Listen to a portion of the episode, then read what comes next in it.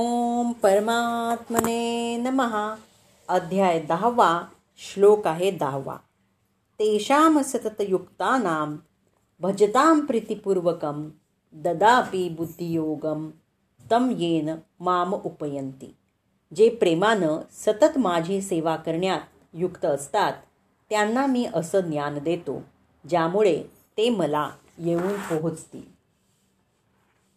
तर या श्लोकामध्ये बुद्धियोगम हा शब्द अत्यंत महत्त्वपूर्ण आहे. आपल्या ध्यानात आलं असेलच की दुसऱ्या अध्यायात भगवंतांनी अर्जुनाला उपदेश देताना म्हटलं होतं की मी आतापर्यंत तुला अनेक विषयांबद्दल सांगितलं आहे.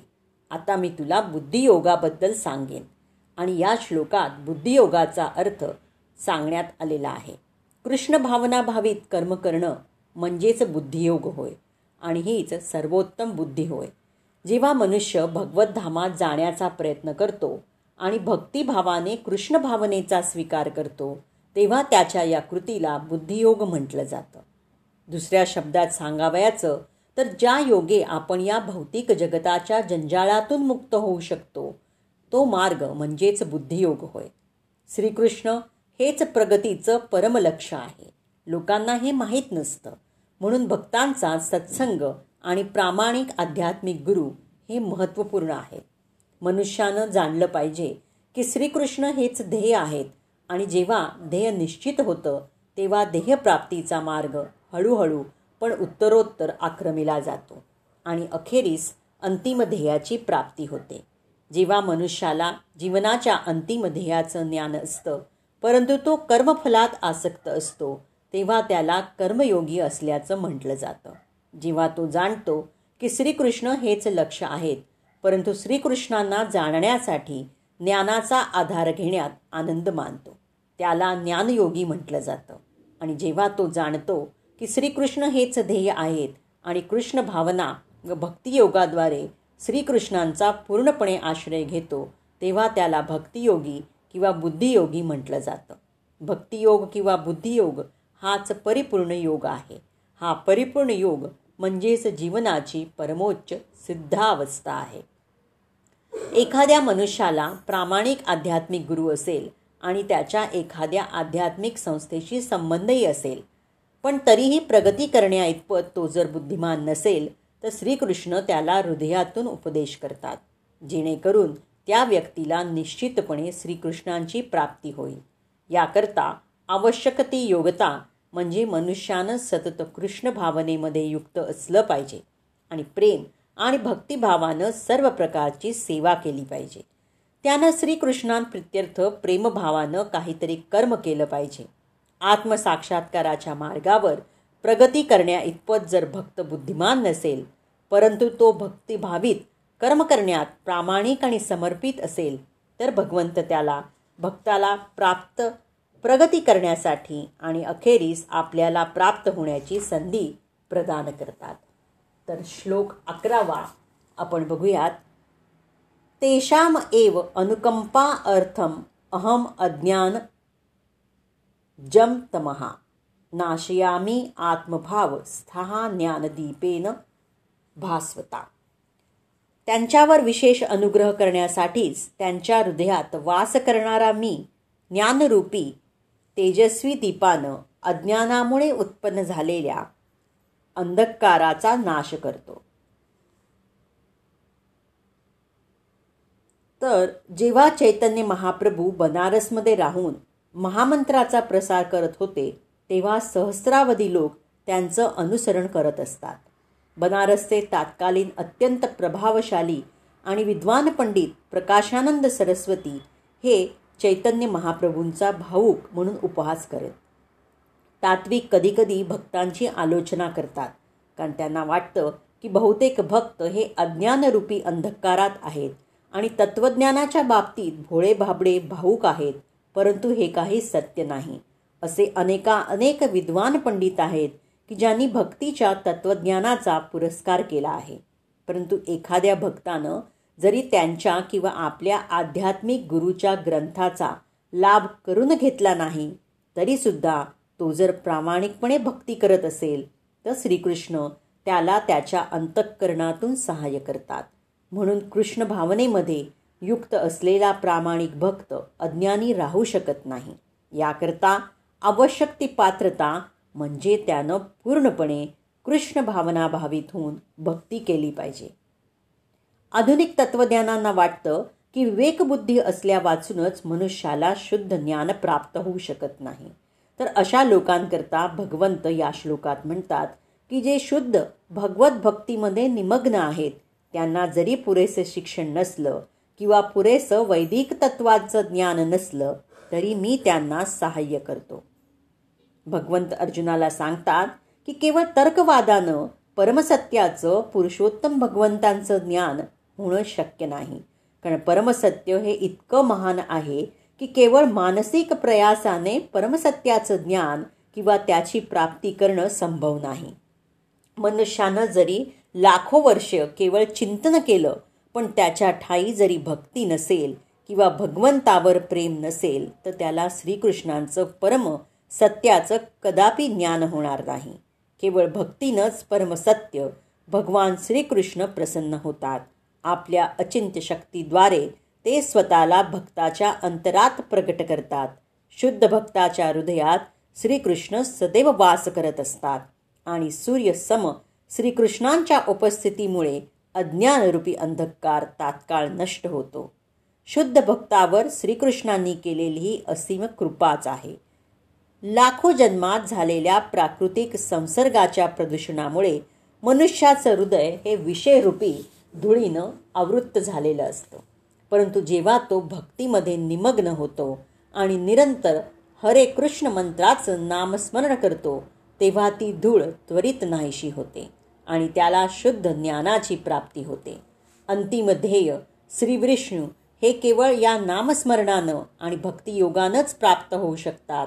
मानसिक तर्कवादानं किंवा वादविवादानं अंतिम ध्येय प्राप्त होऊ शकत नाही. शुद्ध भक्ताला आपल्या भौतिक गरजांबद्दल चिंता करण्याची आवश्यकता नसते. कारण तेव्हा तो आपल्या अंतःकरणातील अंधकाराचा नाश करतो तेव्हा त्याच्या प्रेममयी भक्तीमुळे प्रसन्न झालेले भगवंत त्याला सर्व काही आपोआपच पुरवतात. हेच भगवद्गीतेच्या उपदेशांचं सार आहे. भगवद्गीतेच्या अध्ययनाद्वारे मनुष्य भगवंतांना पूर्णपणे शरण जाऊन शुद्ध भगवत भक्तीमध्ये युक्त होऊ शकतो. जेव्हा भगवंत भक्ताचा भार आपल्यावर घेतात तेव्हा तो सर्व प्रकारच्या भौतिक प्रयासातून पूर्णपणे मुक्त होतो. तर श्लोक बारावा आणि तेरावा एकत्र घेऊयात. अर्जुन इवाच परमब्रह्म परमधाम पवित्रम परमं भवान। पुरुषं शाश्वतं दिव्यम आदिदेवम अजम विभूम। श्लोक तेरावा आहुः ताम। ऋषयाः सर्वे देवऋषिः नारदाः तथा।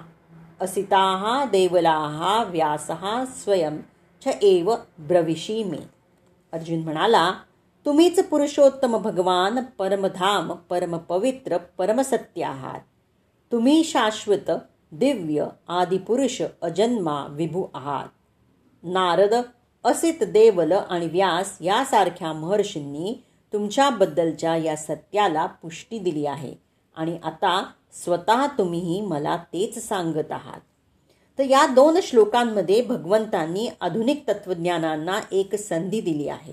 कारण या ठिकाणी स्पष्ट म्हटलं आहे की परतत्व हे जीवाहून भिन्न आहे. भगवद्गीतेच्या या अध्यायातील चार महत्त्वपूर्ण श्लोक ऐकल्यानंतर अर्जुन सर्व संशयातून पूर्णपणे मुक्त झाला आणि त्यानं श्रीकृष्ण हे स्वयंपुरुषोत्तम भगवान असल्याचं मान्य केलं. म्हणून तात्काळ स्पष्टपणे त्यानं उद्घोषित केलं की तुम्हीच परमब्रह्म आहात आणि यापूर्वी श्रीकृष्णांनी सांगितलं आहे की मी सर्वांचं आधी कारण आहे. प्रत्येक देवता आणि प्रत्येक मनुष्य त्यांच्यावर आश्रित आहे. अज्ञानवश मनुष्य आणि देवतांना वाटतं की आपण परिपूर्ण आहोत. आणि भगवंताहून स्वतंत्र आहोत. भक्ती केल्यानं हे अज्ञान पूर्णपणे नाहीसं होतं. याचं स्पष्टीकरण यापूर्वीच्या श्लोकामध्ये ऑलरेडी आपण बघितलेलंच आहे. आता त्यांच्या कृपेमुळेच अर्जुन त्यांचा परमसत्य म्हणून स्वीकार करत आहे आणि वेद संमतच आहे. असं नाही की श्रीकृष्ण हे अर्जुनाचे मित्र असल्याकारणानं त्यांची खुशमत करण्यासाठी अर्जुन त्यांना परमसत्य किंवा भगवान म्हणून संबोधित आहे. या दोन श्लोकामध्ये अर्जुन जे काही म्हणत आहे ते वेद संमतच आहे. वेद स्पष्टपणे सांगतात की जो भगवत भक्ती करीत आहे केवळ तोच भगवंतांना जाणू शकतो. भक्तांव्यतिरिक्त इतर कोणीही भगवंतांना जाणू शकत नाही.